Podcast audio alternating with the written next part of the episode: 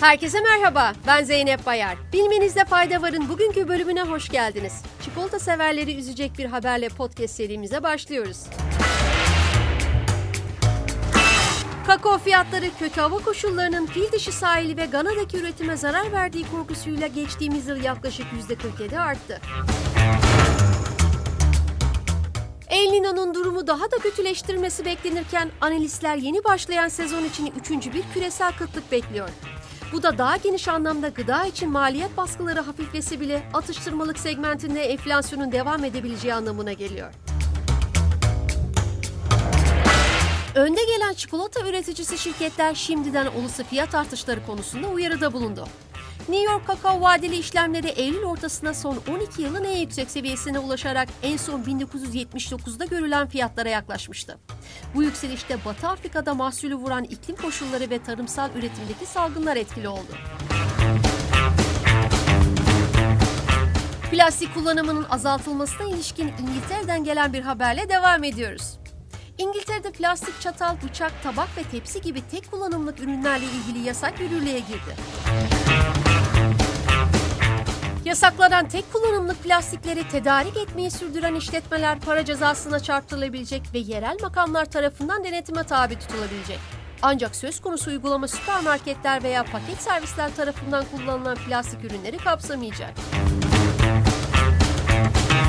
Benzer yasaklar İskoçya'da uygulanırken İngiltere'de tek kullanımlık plastik pipetler, karıştırıcılar ve plastik saplı pamuklu çubuklar 2020'de yasaklanmıştı. Apple'dan iPhone 15 Pro'ya ilişkin bir açıklama geldi. Gelin haberin detaylarına geçelim. Apple iPhone 15 Pro'nun aşırı ısınma sorununu kabul etti. Yapılan açıklamada şirket aşırı ısınma sorununu çözmek için yakında bir yazılım güncellemesinin geleceğini duyurdu. Sorunların iOS 17'deki hatalardan Instagram dahil bazı üçüncü taraf uygulamalarda yapılan ve A17 Pro çipine aşırı yük getiren son güncellemelerden kaynaklandığı görülüyor.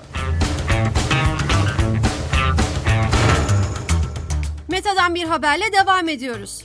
Wall Street Journal'da yer alan habere göre Meta, düzenleyici kurumlara önümüzdeki aylarda Avrupa'daki kullanıcılar için reklamsız abonelik planını kullanıma sunmayı planlıyor.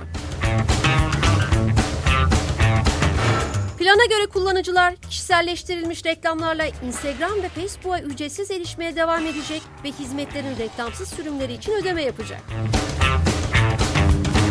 Raporda plan kapsamında Meta'nın düzenleyicilere masaüstü kullanıcılardan Facebook ve Instagram hesabı için ayda yaklaşık 10 euro ve her ek bağlantılı hesap için yaklaşık 6 euro ücret alacağını açıkladığı belirtildi.